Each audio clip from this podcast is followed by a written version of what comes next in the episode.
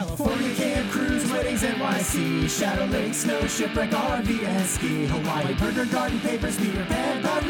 It's the Babysitters Club, super special. Welcome to Stuck in Stoneybrook, a podcast about the Babysitters Club. Today we're discussing Super Special 2 Babysitter's Summer Vacation. That was really difficult to say. Too many asses for you? Super Special 2 Babysitter's Summer Vacation. Yeah, it doesn't really like roll off the tongue. Yeah. Mm-mm, It's also like an S apostrophe, which is always a little bit complicated too. Babysitters' summer vacation. Oh, yes, multiple babysitters possessing vacation. Mhm. Yeah. Yeah, Okay. Well, let's get on to our one sentence summaries.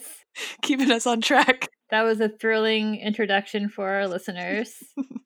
it's going to be thrilling all around today, I Yeah. think. Okay, so my one sentence summary is the babysitters can't go anywhere without babysitting. it's so true. Yeah. Damn. Wow.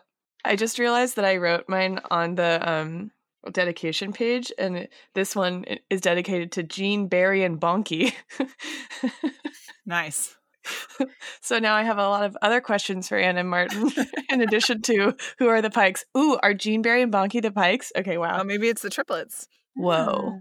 hmm Um, okay, my summary is the girls watch a camp movie, so then 30 children from the town of Stoneybrook, Connecticut go to a problematically named summer camp. yeah, not just problematically named. There's a there's a lot of there's a lot of problems with Camp Mohawk. Uh, yeah, mine is readers get to experience a very white and rich version of camp with the BSC, and lots of things happen. I didn't Lots know of really things happen? Or Wow. nothing happens. well, maybe that's why I just went with lots of things because it it felt like both many things and no things simultaneously. There's as as we've seen with the other super with super special one, there is not like one central plot. There's like an A through Q plot, and they're all very small. So it I feel like it doesn't lend itself to a summary. I think they did try to like differently from the first one. The sort of plot, if there is one, is that Stacey forces them to write in the book. That's not a plot though. That's how we get the book. Well, sure, but that's like the through line, right? Like that's what generates the the mode of storytelling, I feel. And then like that's why we get Logan, which uh, okay. We should probably back up and tell you about the members of the podcast. Oh, we haven't done that yet. No, we haven't done that yet. I'm Esme Schaller, an adolescent psychologist. I'm kind of bossy, but I have a big heart. And I'm Emily Crandall, a feminist scholar. I'm a total individual and I like health food and camping. We're like 28 episodes in, Emily. I don't know. I can't I can't change. Okay, and I'm Anna Chikala, a freelance writer. I'm a mischievous pragmatist with a sweet tooth. If you want to learn more about us and how we know each other, check out our prologue episode. Also, rate and review us. It really helps people find the podcast. And if you have any questions, comments, or commentary about anything BSC related, drop us a line at stuckinstonybrook at gmail.com. so, Emily, and it's been six months of Stuck in Stoneybrook. This is this will come out on December 17th, and tomorrow, the 18th, is our six month anniversary. Wow, what did you get us? Can you? Why is it my job? I'm the one that gets you to record every week. Why do I have to get you presents? I feel like you two should get me a present. Actually, wait, Emily, we oh. did get you a present. Did you get a package in the mail yet? no? No, it's not there yet. We have a gift for me and Anne, Okay. but it's not for our six month Can't wait. anniversary. It's just It is BSC related, though. Excellent. well, anywho, it's six months. Um, so thank you, all of our listeners, everyone that has written a review and has sent us a nice email, has sent in your BSC Big Five. We love hearing from all of you. We will get to all those BSC Big Fives eventually. We just have quite a backlog. So next two weeks, our release date would be Christmas Eve and New Year's Eve. So we are taking those two weeks off for the holidays. So listen to our back catalog, but we will be back at you first thing in January. Yeah, let's get into this super special. So, gotta admit to our listeners that I I didn't really read this book. You've had a couple things going on. Yeah, uh, so you know, I'm away from home right now. Wasn't expecting to be. I'm away from my books. There's been some stuff going on, so I just haven't really had a lot of time to focus on reading the super special. But I did read almost half. That counts. I think That that's counts. basically the whole thing. Yeah. So I'm just gonna bother Esme and Emily a lot and ask a lot of annoying questions. I think that's our listeners' favorite role that you play is bothering us. So Yes. Okay. How about okay? So what happened in the part of the book that you did read? I- I think I got introduced to everyone's little plots. So like, you know, like Mallory and Jessi and, you know, Stacey, the foreshadowing of her sickness. Mhm. Just like how Charlotte Johanssen's desperately homesick. You know, kind Mhm. of all all the basics, I think. Mhm. What do you think happens in the end? Oh man. Well, let's see. I think Logan has to come in somewhere in this book because he's on the other Mhm. side of the lake, right? Oh, so Sure you haven't even had Logan come in yet. No, no Logan yet. Oh, that's Well, uh, don't worry. I'm gonna dig into the Mary Anne Logan subplot because Okay. I hate Logan. I can't wait. Yeah, I couldn't tell in the beginning when Mary Anne was like, "Well, my boyfriend's here." Like, was she saying that to like prove cool. that she was cool? Mhm. a hundred percent. Hmm. Yeah, there's a lot of lot of like cool girl weirdness in this book. Yeah. Yeah, I have some. I have some things to say about it. Something. I also like how something. Dawn systematically like rates everybody's appearances in her yeah, what cabin. was that? It was funny to see the juxtaposition of who liked, like, whose initial reception into their cabin was warm and whose was kind of cold, Mhm. and like what what the like problems were kind of in every cabin. It was Mhm. interesting, and like I yeah, a lot of Dawn things seemed a bit, I don't know, like kind of superficial in this book, like her like her obsession with like wanting Heather to do the the like shy kid in her bunk to like do something I thought was a little bit it seemed like well intentioned but kind of misplaced. Yeah, Mhm. I think that that's a little bit of the pressure though when you are a, a camp counselor or a CIT. Like you're like, you know, we use camp counselor. I don't know, like in my job, w- when we have new kids in group therapy that aren't sort of connected to the group yet, we talk with our trainees and stuff about camp counseloring it and getting them to like talk to each Wait, other about different Esme, things. weren't you a camp counselor? I was not actually a camp counselor. No? So no, I went to Girl Scout camp a few different times as a as a camper and, and once as an older camper. So I actually What have a very that? funny Like as an what- adult or no. Um there was a, a theater so the way Girl Scout camp works is it's not it's not two full weeks like this. It's like a week and it's a specific session. So like one of the ones I went to, at least in California. So one of the ones I went to was like a spelunking one. It was all about cave exploration. And then another one I went to was a drama one and it was designed to go up to age 16. And I brought my friend Kate with me and um but our like group it was like ages 13 to 16 and everyone else was like a day over 13 and we were 16 I've, I have a I have a picture somewhere. I have to try to find it of like me sitting on the corner of the singing log, and I look like a thousand years old. And then there's all of these little children next to me. That's so funny. Yeah. So you went spelunking and then you did theater. Yeah, I did a couple others. I don't remember, but the spelunking one was the best one. It was very cool. I went to Jesus camp once with a Mhm. friend of mine, and my parents. I, yeah, I don't know. I was like, I want to go to camp, and this is the one my friend went to. And then I never wrote my parents a single letter. And when they came to pick me up, they were like, "What happened?" And I was like, "Oh, is the week already over? Oops, my bad." What'd you guys get up to? I think Yeah, my mom cried. That's basically how my kids are when they go to camp. That's good. That just means you have a secure attachment. Hmm Yeah. I'll see you later. what do you mean? Yeah. Annie, you never went to camp. No, did not go to camp. I mean, Sly Park, but that was like, Oh yeah, You know. like our sixth, the, our sixth grade class went to camp Mhm. for five days altogether. yeah, I don't think I'm a camp person really. Say more. I'm just gonna, gonna make that statement right now. Great. Yeah. Do you like camping? No. No. Okay. Well, okay, wait. Actually, I've never been camping. what?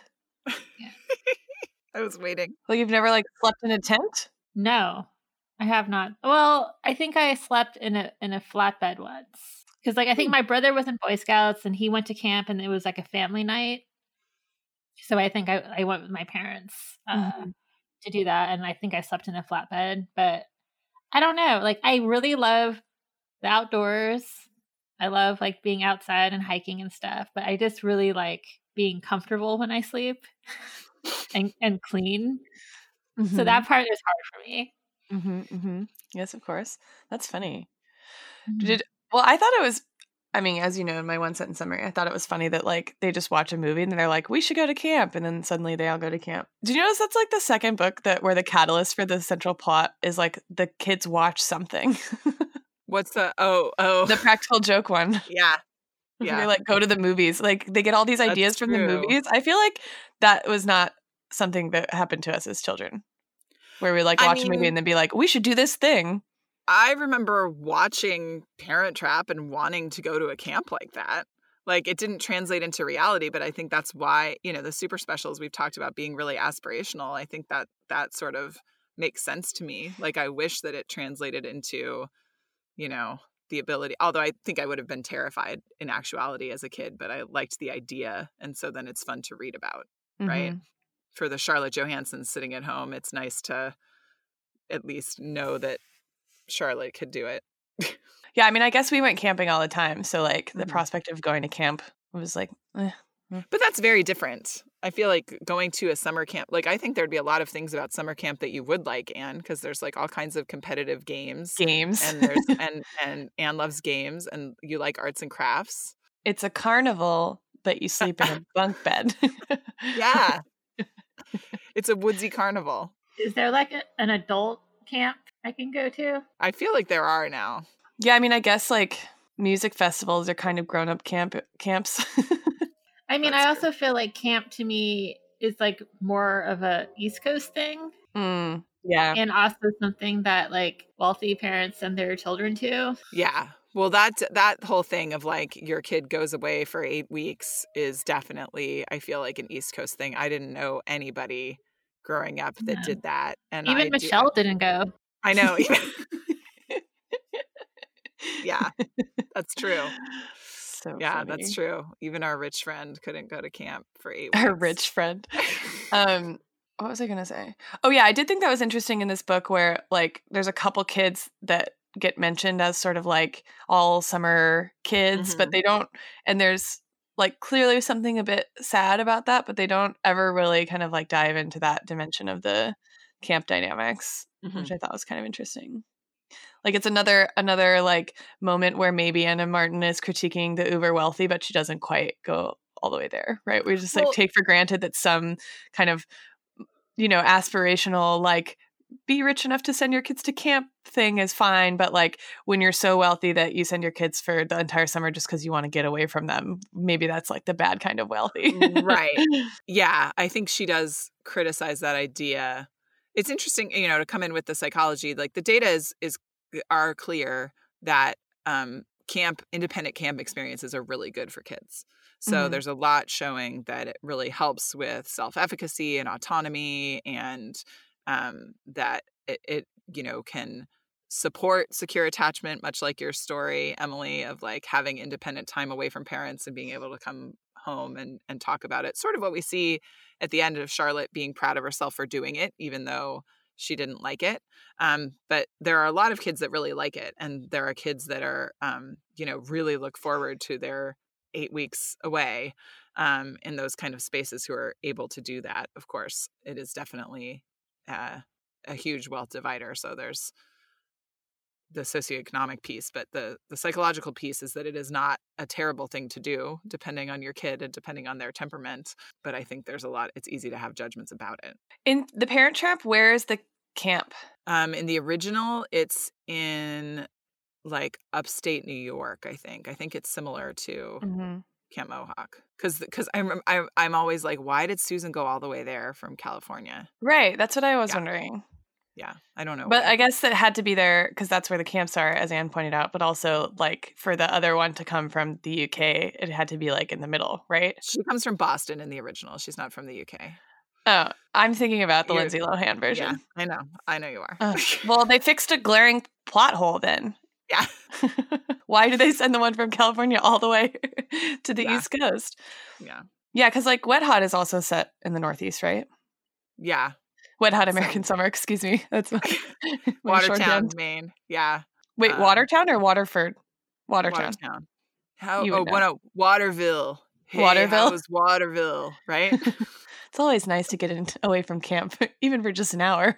and have you seen this movie? You watched it with me a long time ago, right? Uh, yeah, Emily and I really like that movie. Shout out to my friend Mike Munn for introducing me to it, and then me introducing Emily to it, and Emily's friends being obsessed with it. Mm-hmm. But there's a lot of good characters in that movie. Oh no. Well, who are they uh, of the babysitters? Oh, jeez. Okay, and do you remember much about Wet Hot American Summer? I know you've watched it before, but you haven't watched it as many times as me and Emily. No, I've seen Yeah. it like once. Well, do you have anybody that jumps out? I don't know. I was trying to think about who would be Kristy, Yeah. but it's like not Beth. Yeah. Is it not Beth? Because she's just not involved enough. Yeah, she's like, I don't care. Is Susie Kristy? Susie's probably Kristy. Oh, Susie could be Kristy. Yeah, Yeah. that's good. so does that make Ben Bart? And is Bart actually gay? Which would explain why he's so awesome. Yeah, hundred percent. Okay. So Susie is played by Amy Poehler and Ben is played by Bradley Cooper. I feel like for people that haven't seen it as much as us, we might use the actors' names. They're they're they run the theater at camp, Yeah. and they're very intense about the end of uh, summer production. Yeah. So then that means that um Gail is Claudia, yeah, Gail's Claudia. the Molly Shannon character. Mhm. Okay. Oh, that's actually really good because she runs the art cabin, but she's also like swooning all the time. She's Yeah. just like she falls in love so fast and so hard, you know? Wait, are you guys like talking like this is going to be on the podcast, or are you just talking between yourselves? Honestly, I don't know. We'll see. Um, Anne, are you saying that this isn't interesting? Well, to let all of our listeners know, there's like a leaf blower outside my window right now. So I've been, I've had to, I've muted my microphone. And this is during the time in which Esme and Emily have been just talking about Wet Hot. but I think it's I think it's reasonable. Who's Logan? Andy? Is Andy Logan? I mean, I guess, right? Because he's like, character. Because he's a Yeah. doof. yeah, and he's like, uh, I don't like Yeah. you anymore. You taste like a burger. Yeah. I I feel like- better might come along. Yeah, I feel like that's a dead ringer. Okay, we've we've lost we've lost enough listeners right now, guys. Okay. Fine. All right. Should I talk about some psychology stuff? sure. Okay. So one thing you noted, Emily, is this like obsession with coolness of this like cool girl stuff that we see happening in a lot of the different cabins. So there's like the girls being much more mature than Kristy, and I'll let you talk more about the Kristy makeover because it makes me too sad and scared.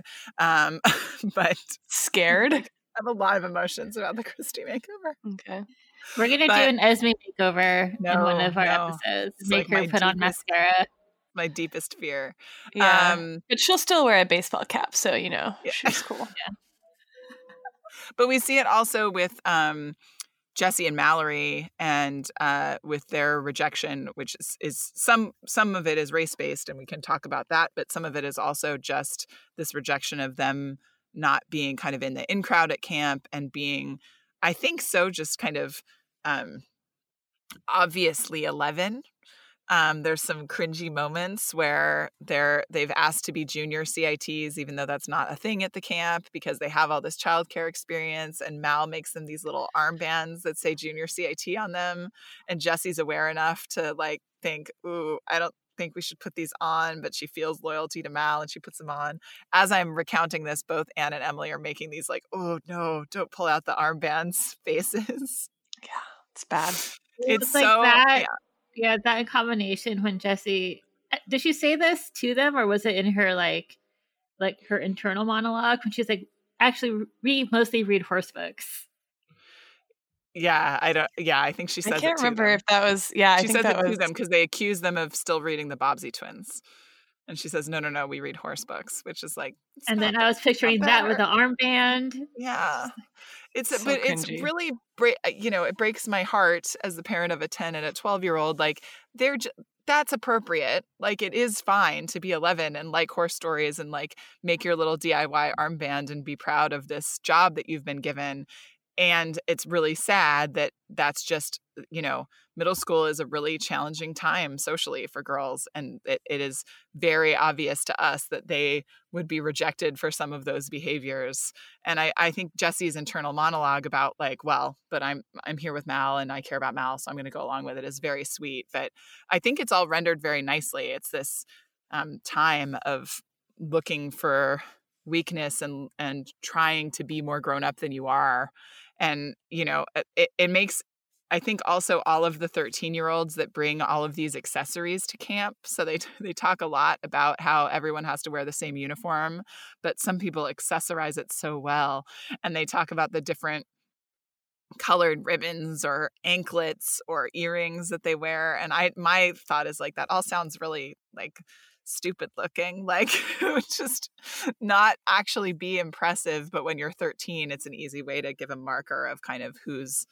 who's on top of it and who's paying attention to those kinds of things and who isn't Mhm. um, and i think that that that sort of coolness competition often does bloom in sort of more parent free spaces so um you know or adult free spaces you know where there's the ratio is lower than it might be you know in a classroom or on a sports team or something you know you're just being observed less by the adults and so that kind of stuff comes to the surface.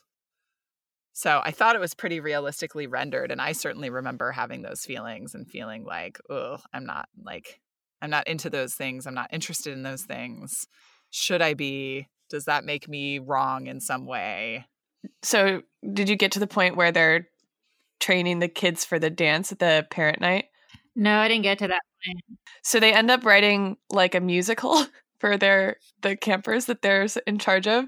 just Do you want to so much more cringy do you want to guess what the musical is about? Okay, yeah. Okay, let me ask some questions. Great. Is it like is it a period piece? That's a really good cis question it's a nice double entendre it should have been. Was a missed opportunity.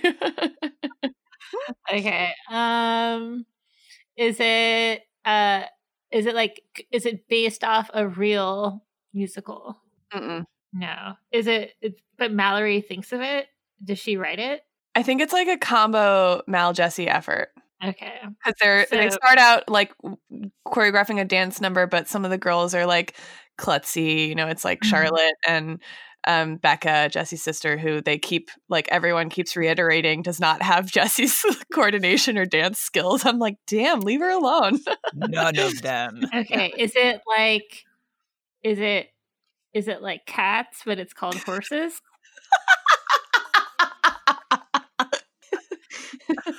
Yes, Nailed it. It's exactly what it is. All right. Well, we solved that plot problem. they basically write a musical that's like an allegory for how the girls in their bunk are mean to them. It's like, oh, Yeah. Yikes. that's the correct face. Yeah, it's so well intentioned though. It's so sweet. Like it's yeah, but real cringy. Yeah. Uh, yikes. It's like be cool, Mal, Mhm. be cool. How do you even make a musical out of that? Well, Becca and Charlotte are twins and they move to town and they get rejected and then they get welcomed, right? That's basically it. It's Mhm, a mini yeah. musical. Apparently, there's a moment when they're revealed to when they reveal themselves to be twins, where some of the parents in the audience are like, "Hmm, how can a black girl and a white girl be twins?" Hmm. Wow, so it's kind of like it's a little heavy-handed for summer camp. Mhm. Extremely heavy handed. Although I wouldn't say heavy handed for summer camp. I think summer camp entertainment is generally very heavy handed. oh, it is. Yeah. Oh. A lot of like, you know, singing really sincere songs or doing, you know, Oh, I was thinking more of like a like tap dancing or something. Mm. Like more of like a review type of thing where it's Sure. like everyone comes out with their like little number. Yeah, well, that's true. Roger, the master broom balancer. Yeah, I mean, there's What's the number they perform in Wet Hot? Day by day from Godspell. Yes. That's yeah. it's so good. Um I so that's interesting that you talk about like camp performances as being um what was the word that you used sincere because I was thinking that Earnest Well- more than sincere. right I was going to say earnest because I but I was thinking that that's kind of interesting cuz there's a lot of or in in the girls cabins who who who have difficulty with their cabin mates there's a lot of like oh you've never been to camp before have you like I'm, you're not cool. Like, what'd you do? See meatballs, and then you're like, I want to go to camp, and everyone's like, ooh. But but the kids who are like, are the are the kids who are being cool and like elitist about people not having been to camp like into the earnestness of camp, or are they? I don't know. That that part Yeah. was there's a little bit of a disjuncture there for me. I feel like. Oh, I don't think so. I think that it, like because camp does a couple things. One is that it establishes in groups and establishes a culture that you're a part of. And so like Mhm. if you are a Camp Mohawk kid, you're you're always a Camp Mohawk kid and you're part of that. And then that can become deeply earnest, but an outsider doesn't understand that yet. And so you're sort of protecting that thing, Ah, like those I see. traditions from somebody who's on the outside. This is something we're just touching on a little bit. There's a really great one of my favorite ever episodes of This American Life called Notes on Camp that um, talks about that and some of the other stuff that I think we're going to talk today. We, we can link to it in the show notes.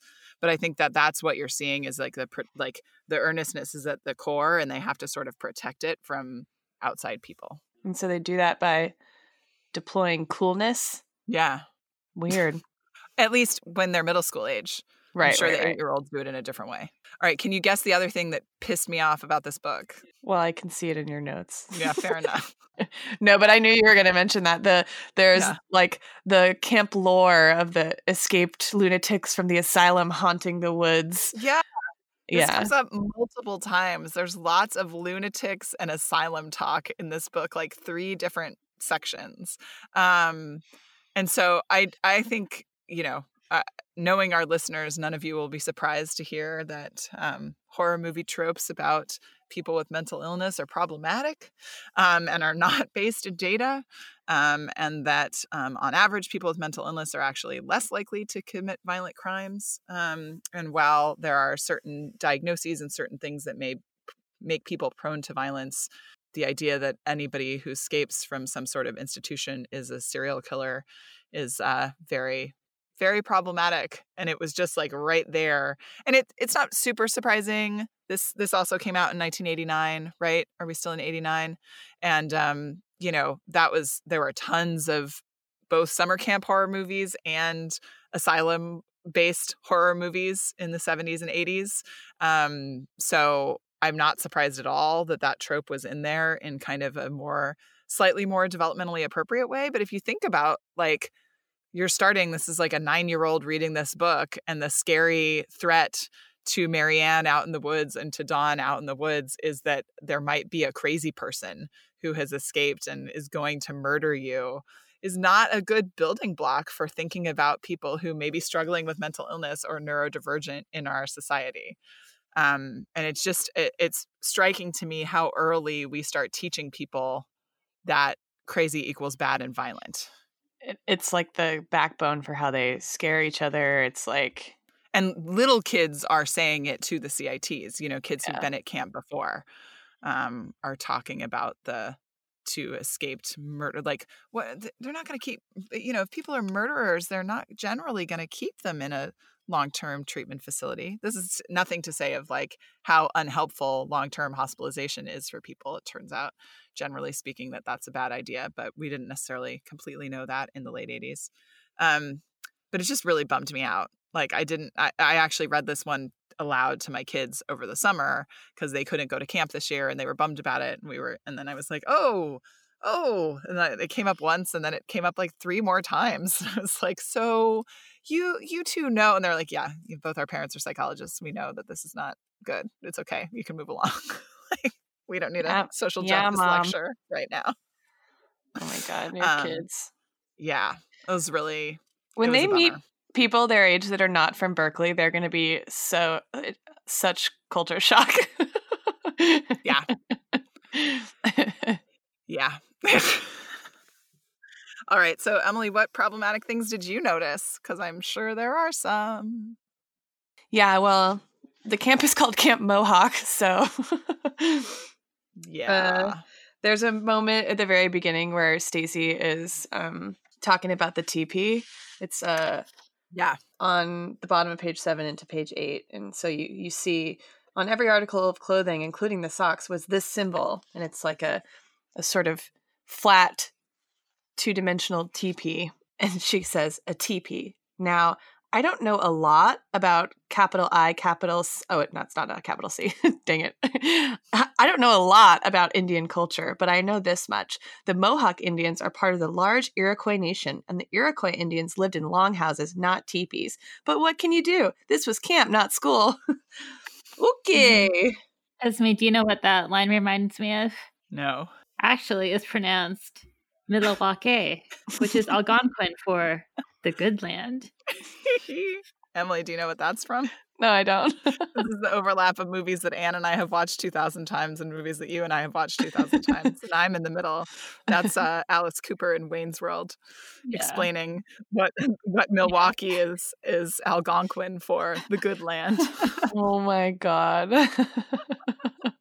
Yeah, I mean, we've talked about like indigenous erasure a bit in like the context of Dawn's old colonial house and um that kind of thing, but like I mean, this is peak whitewashing of or like both whitewashing of Native American like languages and geography and all kinds of things, but also like doing that gloss of like this is what was here before so like like total Mhm. erasure of um you know both the the violent displacement and like the continued existence of uh, native peoples right.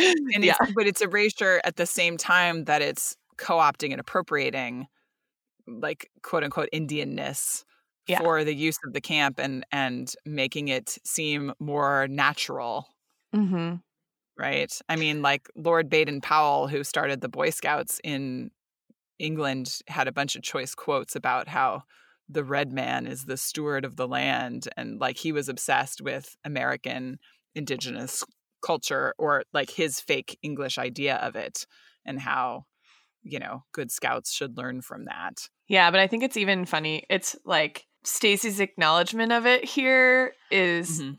just the same it's the same thing right like i mean what she does is exactly the thing that she's criticizing but like it's it's a total like 80s 90s like i'm looking for a different word than like erasure or co-optation but it's like Mhm. i it's like simplification. yeah, but it's like this kind of view of Native American people as like a as like outside of history and as like this this like singular singular entity that like has a culture, right? It's kind of Mhm. like a flattening yeah, I I guess like a simplification or kind of like a flattening. I mean, she's like differentiating between longhouses and teepees, but like that's you know still glossing over like large swaths of differences among various Mhm. kinds of tribes and languages and all that kind of thing and it's like okay well like even even like knowledge about it is still like surface Mhm. uh, you know it still does that kind of flattening uh it still has that flattening effect i guess Yeah. Well, and even the fact that she said the they lived in longhouses, not teepees. exactly that past tense like- right like Yeah. once upon a time s- at Yeah. the dawn of human history yeah so that's all troubling what wasn't there another uh what was the name of the town in sea city that the pike parents go to for like a day by themselves Oh, was it just a colonial village It's a colonial village, yeah. Vanessa Smithtown. smithtown I always frown when I go to Smithtown. Wow. is that how you access the name of that town yes, oh my god you're what is in your brain so many things. Wow. This kind of rang like that to me, right? Like it's I- I mean the fact that Stacey is like, "Hey, this teepee is strange. It shouldn't be here." is like at least a little bit of acknowledgement unlike Mhm. the colonial village situation or the like um, you know, Dawn farmhouse situation, but it's still like, "Oh, this is not Yeah. That was not the way to fix that." It's met with a shrug, right? Yeah. Yeah. what can you do? This is camp, not school. Like But I do think it's a very accurate, like, this is a thing that summer camps do um, and have done for a very long time is this um, appropriate. appropriating of an idea of Indianness. And that's another thing that's a, a great segment in that old This American Life episode. And I think it's from the 90s, but about this idea of fake Indianness and how central that is to all these summer camps that a bunch of white kids get sent to and Mhm. like what they learn about. You know, uh, I'm using scare quotes as I talk on a podcast, but about Yeah. quote unquote Indianness Right. um, and how that you know plays into people's later ideas about native and indigenous people Absolutely. Okay, enough about uh, Native Americans. What's what's up with Logan? Logan sucks, and wow. Okay, so in this book, ugh, Mary Anne's like feeling intimidated by these like catty girls who are like, you don't really have a boyfriend. So she like writes him a fake love letter that she leaves out so that they find it and like think like believe her. And then they like dare her to deliver it to him. And she's like mortified. She's like, I would never write this stuff. But she's like, I have to do this. Like, otherwise they're gonna think I'm a liar. And so she like sneaks away, but she gets caught. But then they then the camp director like lets her still deliver the letter so she hands it over and then the like boy counselor like gives it to logan at, at the mess hall in front of everyone and then everyone reads it out loud and embarrasses the shit out of him and then he like starts a food fight to deflect and then he's at some point he's like i had to make sure not to lose any of the respect i had won that day Is that how Logan talks? Yeah. like a I like Emily's dick. Voice. um, i can't do southern so it's- So you're like, just like a dude. yeah like ugh, Yeah. they like that's Bruh. throwing food is how you gain respect. but then he's like, then he does this weird thing. So there's two crossover events between the boys' CITs and the girls, where one is like a movie night and the other is like a dance.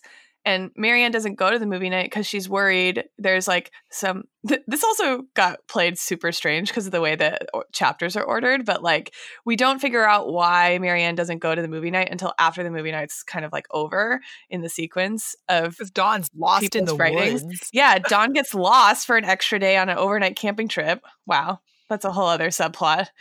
well, there's also no camp in the world that lets two 13 year olds take six 11 year olds out into the woods with no adult supervision. Overnight, yeah. It's not a um but go on. so then so then Mary Anne shows up to the dance and Logan's like worried about her like being her shyness like making him seem lame. That he's like, oh, I hope she doesn't do that thing like w- she kicks her shoe off and hides in the corner. Like everyone's gonna think she's really a phoebe. This is I don't know if this was on your like social justice thing, but the boys make fun of Mary Anne when she gets caught and they call her a phoebe, which he says, I guess that's short for feeble minded. Like what? Yikes. Yeah. Yeah. So all the boys think that Mary Anne's some like, I don't know, like dim, like dork. And Logan's like, oh God, I hope she doesn't embarrass me. It's horrifying. It's really bad. Wow. It's and poor bad. Mary Anne was just like trying to keep her cool, you know? She's just trying to like stick up for herself. Is this where Esme comes in to defend Logan? No, not. I was just going to ask you to read the love letter, Anne. You can. It's uh. It's um. Right after chapter eleven. It's in chapter eleven. So if you find the chapter eleven Alright. picture, it'll be the one below it. It's on page one. Oh, I see. Dear Logan, I miss you so much. I'm counting the days until next Wednesday. This next week will seem like a year. I think of you and want to cross out because she spelled swoon wrong. Swoon. Oh, to feel your arms around me at the dance. what? I know. It has been too long since our last kiss. Ew. I will be wearing the formal teepee wear, of course, and a yellow ribbon in my hair. What of you, my love? Will you wear your aftershave? if you were to bring me a yellow flower to match my ribbon, I would smell in your.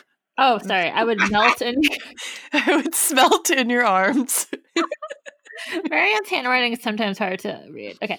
Yeah. I would melt in your arms. Love forever. Kisses and hugs. Your love bunny, Mary Anne XXOO. yeah. So again, it was written for her co-CITs to find. She did not actually intend to send it to Logan. But that sort of makes it more sad to me because she thought that this was like the cool thing to write to prove that she had a boyfriend. Yeah, it's bad all around. But they seem to like I can't tell when they convince her to deliver it if they want her to get caught or if they think the letter is itself the embarrassing thing or if it's like a combination. I think they're just Like challenging they seem her. kind of impressed by the letter in a way. Mhm. Wait, can I have Emily read Logan's letter in, in her Logan voice? Ugh, I already forgot my Logan voice. It's chapter 12. the postcard to his parents or to Yeah. yeah.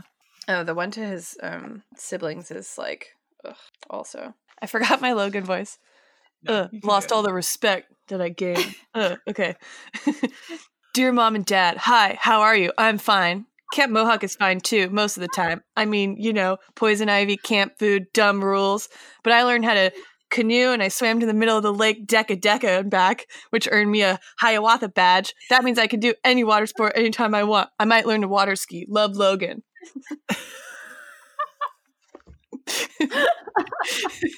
That was way better than it had any right to be. I like these, like doing these, uh, you know, interpretations of the different letters. Ask me, do you want to do one? who do you, what, who do you want me to do? Oh, do you want to do? Um, why don't you do a Kristy one? The one she writes to Shannon on chapter twenty-one. oh yeah, Bart's mentioned in that one. Do it. Dear Shannon, hi. How's Camp Erie? I don't think I. you guys laugh at me no matter what I do. sorry. It's just Okay, sorry. Dear Shannon. Hi, how's Camp Erie? I don't think I'd want to be at your camp on Halloween if camps were open then. I've been doing tons of sports. Water skiing is the best. Maybe I'll try skydiving next. Just kidding. That's one thing you can't do here. If you had seen me last night, I bet you wouldn't have recognized me. The CIT in my cabin and the ones next door forced me to get dressed up and made up.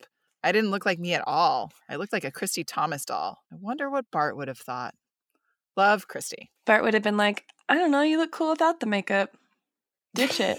That's exactly right.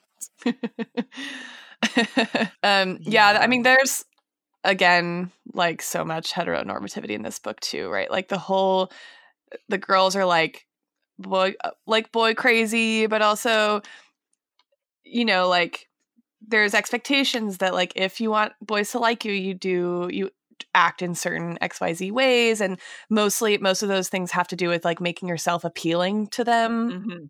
rather than Yeah. like being a good person or like being interesting. Even the little girls in Claudia's cabin tell her, like, oh, wear your hair down. Boys like that better. yeah, it's like ugh. ready to go meet Will. Yeah. yeah, it's a bit cringy because I think like you know the ki- the girls in particular, and even Logan to an extent, like you know everyone learns some lessons about like be true to yourself, but this undercurrent of like just chatter among the girls camp where like so much of it is re- revolved and centered on kind of making making yourself appealing Yeah. um to boys is just like really uninterrogated Uh, the Kristy makeover does like literally really disturb me because she's so clearly not into it and is just feeling kind of boxed in and says this not and I don't mean like I mean because of how she writes about it, right? Like not um I don't know, it falls into this trope that's in, you know, 100% of 80s teen movies that, you know, the makeover is an essential part of building self-confidence and that it is also like a kindness like I think about at the end of Breakfast Club when Molly Ringwald's character Claire makes over Ally Sheedy's character, and then like the wrestler likes her, um, and that was always like the only part I didn't like of that movie, um, and that it's just like that that that is how women take care of each other is by making you know the poor girl that doesn't know how to be appealing to boys more appealing to boys um rather than interrogating like should we be spending any of our time doing that? And maybe Right. it's you know maybe part of the reason that chrissy is so confident is that she's not spending time thinking about that Mhm. um and that's not central to her sort of self-identity. So yeah. You're gonna say something anne? Well, since we've read a couple postcards already, I, I wanted to read a Claudia postcard, specifically the PS of this particular postcard that she writes her mom and dad, where she says, I met a cute guy, really cute, and he's Japanese! Exclamation point. I mean, okay, this probably really pleases Claudia in a way because, you know, she feels like she doesn't live up to whatever Asian American standard that she thinks her parents have for her. But if she likes a Japanese American boy, that's kind of like, you know, will please her parents. So it was worth it was worth an, a PS, I think. Yeah, I Mhm. mean, you guessed an entire inner monologue in one of her chapters there, where she's like, like, yeah, she explicitly says like, I think my parents would love it if I had Japanese babies, basically. Yeah. and you know, thinking back to our conversations about like compulsory motherhood last time, I think that was alive and well there. Yeah, totally. Yeah. Um, did we mention all the Oreo stuff? Mm-mm. When the, Oh, oh. the when the racist girls yeah It is interesting because I feel like jessi observes it's kind of like the first thing in her chapter. And she's like, I was a little nervous. There aren't that many black kids here. yeah, my sister's here, maybe a couple others. Uh, but then, yeah, but Claudia doesn't seem like surprised or not surprised one way or the other that there's like a Japanese, you know, that this guy's Japanese. And I think I feel like I can't tell if they're like the only two Japanese kids at this camp or whether she's like expecting there to be Japanese boys. You know what I mean? like we only get an, an insight into those two. Right. But race comes up in the Jessi and Mal kind of arc where they're trouble with their cabin. Like the girls in their cabin think that they're lame, right? And that they're like twins, right? They're attached at the, at the hip, but they can't be twins because one of them's black. And so they, um, Jessi hypothesizes that they misuse the racial slur Oreo because they say Oreos. And she's like, an Oreo is somebody who's like black on the outside but white on the inside. And then Mal's like, well, why did they call the us both Oreos? And then Jessi's like, I don't know, they're dumb. Basically. Basically. Yeah. Yeah. But then but then the like arc kind of pivots away from race and it's about making fun of them, I think, for being kind of babyish in the vein of like um Mal and Jessi's you know sort of character descriptions of themselves in prior books right like they, they wish people treated them like they were older but they're still Mhm. 11 yeah it was it's interesting that like she says like foregrounds race really heavily in her first chapter and then that kind of falls out as Mhm. um as the like uh conflict develops Well, it's still a plot point in their little mini musical, right? It's just that they're not talking about it as much in their internal monologues because Yeah. putting it into their art. Yeah. Mhm. I mean, I was pretty shocked those girls called Jessi and Oreo, to be honest. I was like, geez. Like That's, definitely where I learned the term. Yeah. in this book hmm interesting Yeah. Yeah. It's a pretty how how old are they? Like eleven? hmm It's a pretty like nasty thing to say at that age hmm to someone else. So but I think it's it's interesting then. And it's it was good. I think Ann M. Martin did that. Mhm. But also in that chapter where Jessi is like getting settled in her cabin and she's like, I'm the only black girl. I'm the only girl who has a name that doesn't start with M A. hmm I have to wear this armband. My best. I was like, geez, like, can you make her stick out anymore? I know. Like, I felt really bad. Ugh. Yeah.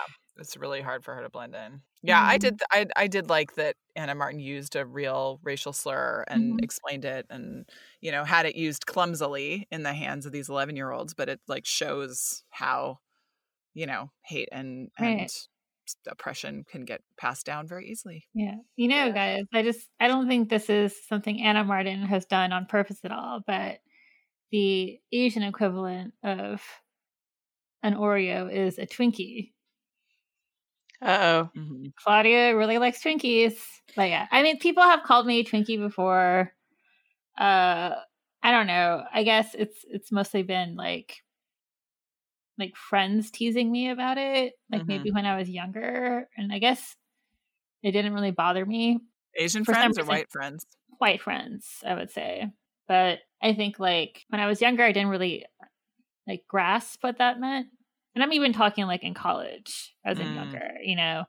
But I think like now, of course, like as I, I would take much more offense to it. hmm Yeah. uh, So on the topic of sort of like stereotyping and racial slurs and heteronormativity, we see Dawn fat shame in this book too, which I think hmm is like I mean, not to not to the girl's face, but a bit in her inner monologue, I think. And I I don't know if we've had if we've seen that before Yeah. in the books.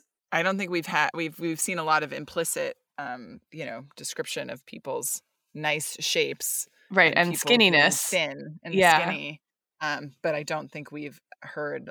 Um, and, well, and we've seen Jake Kuhn on the Krushers Right. get made fun of for being fat, but it was very clear that the babysitters were not on the side of that. hmm Where that was like the mean Krushers doing that. I mean, the Yeah. mean Bashers. Yeah, and I feel like that plot line was a bit clumsy, right? So Dawn's like the one girl in her, her cabin who sort of leaves herself out, right? Like people invite her to do things and she says no, and so the girls just start ignoring her. And Mhm. like she's like, well, well, she's a bit heavier than everyone else, and the, there's kind of like a it it like is part of the narrative Dawn spinning about her outsiderness, and then the lesson that they end up learning like is kind of clumsy. I think, right? That she's the one, she's the camper who they get lost on their overnight camping trip and she's the one who ultimately brings them back to camp and so Dawn's like oh you know her and and like at the everyone's so impressed and they're like how'd you learn that and she's like oh last week when you guys were off doing things i read a book on you know survival skills and so like Mhm. and so the lesson is sort of like oh well your way of doing things is also valuable i guess like i don't know Mhm. i thought i thought it was a little clumsy and i wasn't it is a little disappointing to kind of see her like rendering all of those judgments about the girls in her cabin's physical appearance and kind of like attaching uh, like like clustering it with the assessment of kind of the insider outsider dynamics in her Mhm. cabin. Mhm. No, agreed. Uh, I think what I do like about it at all, though, is that I think sometimes a book like this could just be like, yay, camp, you know? Um, and so I think with exploring Charlotte's difficulties and Heather's difficulties and just sort of the uneven nature of the experience, like Mm-hmm. it's designed to be, you know, really fun for kids in general. And there's, there are different kinds of kids. Right. And some of them will have a good time and some of them will have a fine time and some of them will have a bad time. And so um I think that's what she was trying to do. Yeah. Yeah, but you know, there's just like so much that gets attached to or like not even explicitly attached to but kind of implicitly clustered with the appearance dynamic. Oh, sure. Yeah. And I think that links, you know, to coolness things like performative a- appearance things, but also kind of um, describing people's, you know, like natural looks or whatever. Mhm. You know, and th- that speaking of like racist Claudia tropes, right? You see, there's like a whole conversation where the counselors, when she goes to buy junk food, are like, "How do you?" How do you look the way you, you look when you eat like Mhm. this? And Claudia's like, "Meh, I get it from my grandma. Yeah. yeah. Well, when we get into Claudia's Candy, I think on page 101 is the only place that it's actually mentioned. So maybe we can have Anne read that little section. Are we ready to go there? Yeah, let's go there. Yeah, it. Just like the part where she talks about what she's bu- what she's buying. Yeah. So basically, they have this canteen Yeah, where so they she, can buy snacks and and everybody talks constantly and how how terrible the food is and so they're just loading up after their meager breakfast Right. So let's see. Okay, so one girl, Sally gets ring dings, Vanessa gets peanut butter crackers, Haley gets fake apple pie, and then Claudia gets a Snickers bar, an almond joy, a Mars bar, a bag of Doritos, two packages of peanut M and M's, a pack of Twinkies, and some cheese doodles. Twinkies alert. Please. and then Joe asks, "How do you stay so thin? And how come your complexion's so good?" And then Claudia goes, "I don't know, just lucky, I guess, or maybe good genes. I take after my grandmother." mimi means you can eat lots and lots of sugar and other garbage Right. Funny. so good I like peanut butter crackers. yeah those are good the orange kind hmm I also Yeah. like cheese doodles a lot. That's a Yeah. great, Yeah. a great snack. Hey, Esme, just a quick pop pop culture thing. hmm I I know that in in somewhere in your memory, you you you have the whole song "Hello Muddah, Hello Faddah" in your head. i do Really? I mean, I'm Yeah. not going to make you sing the entire. no it's very thing long no one wants to because hear it's that Pretty i still know the whole Maybe just the first, the first verse. is this really like making esme sing things from memory is enjoyable do you think to listeners It's enjoyable to me. Okay, so for our listeners, "Hello Muddah, Hello Faddah" is like parentheses. A letter from camp is a very famous song. it's an allan sherman novelty Yeah. record So it's like it's basically the inspiration was his son writing him letters from upstate New York summer camp. And I just looked it up, and just this year in 2020, the song was selected by the Library of Congress for um, preser- preservation in the National Recording Registry for being culturally, historically, or aesthetically significant. So that just happened this year. oh that's congratulations allan sherman That's timely, a timely coincidence for our podcast. yeah I know. We uh had I had three cassette tapes called Fun Rock that I ordered off of the television that Anne and Michelle and I just like played the hell out of. In fact, this year I transferred two of them to MP3 and sent them to Anne during the pandemic. I can't Mhm. find the third one. When you say things like tapes I ordered off of the television, you sound old. That's my that's that's my jam. Here to represent Generation X, Emily. there are plenty of people listening to this podcast going, "Yes, I also ordered tapes off of the television." Anyway, okay. You know the first few lines too, don't you? Oh, just you just Ah. do it. Hello, Muddah. Hello, Faddah. Here I am at Camp Granada. Camp is very entertaining. And they say we'll have some fun if it stops raining. I, I mean, And, and it goes on for like 10 more Yeah. verses, probably. yeah, Wow. there's like stuff about ptomaine poisoning.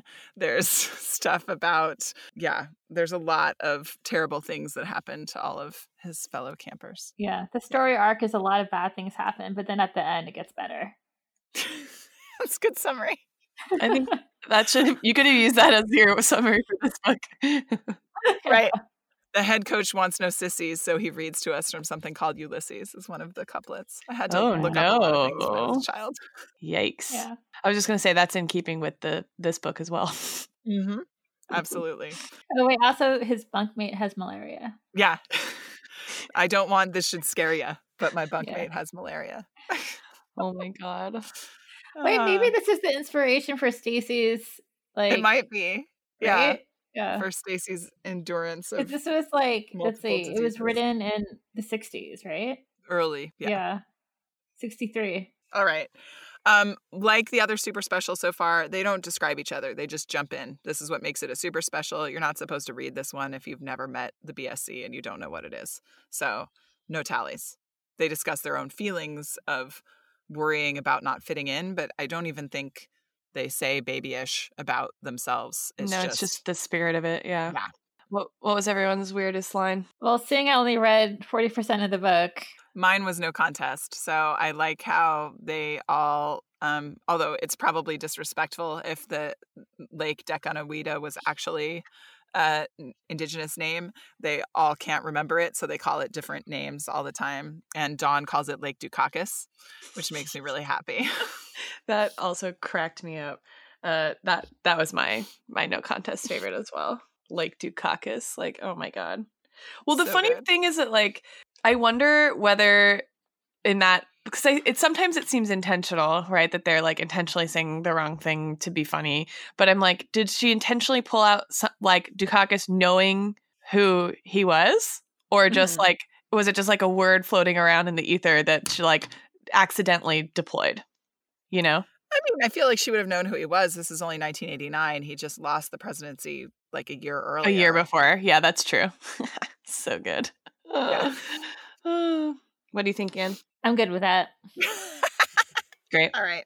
Like Dukakis. What should we pizza toast to? I mean, should we do something like, you know, six months of episodes podcast? Should I was going to suggest we pizza toast to ourselves in some fashion. I was going to do something a little bit more cynical, like, oh, we managed to complete this episode, which is kind of a miracle. yeah. I, Um, I'm fine with that. There's a lot going on right now, everybody. yeah. It is kind of a miracle. yeah, But you know what? We did it. we we did, did it. it. All right. Pizza toast to finishing this episode. to finishing this episode. All right, everybody. Okay, oh, just a reminder: no, no shows the next two weeks. We'll miss you, and we'll see you in 2021. Thank goodness 2020 is over. This episode of Stuck in Stoneybrook is now adjourned. Thank you to Ann M. Martin for everything. Stuck in Stoneybrook is edited by Emily Crandall. Theme song written and recorded by Gary Schaller, performed by the band Kid Kid. You can follow us on Instagram at Stuck in Stoneybrook or find us on our website, stuckinstonybrook.com. Need some books that we mentioned? Buy them from our bookshop and support both the local independent bookstore and your favorite series literature analysis podcast. Find us at bookshop.org slash shop slash stuck in Stoneybrook. Lastly, if you're feeling doubly generous and you want to rate and review us on Apple Podcasts, that would be super helpful. You're the best friend the girl could ask for.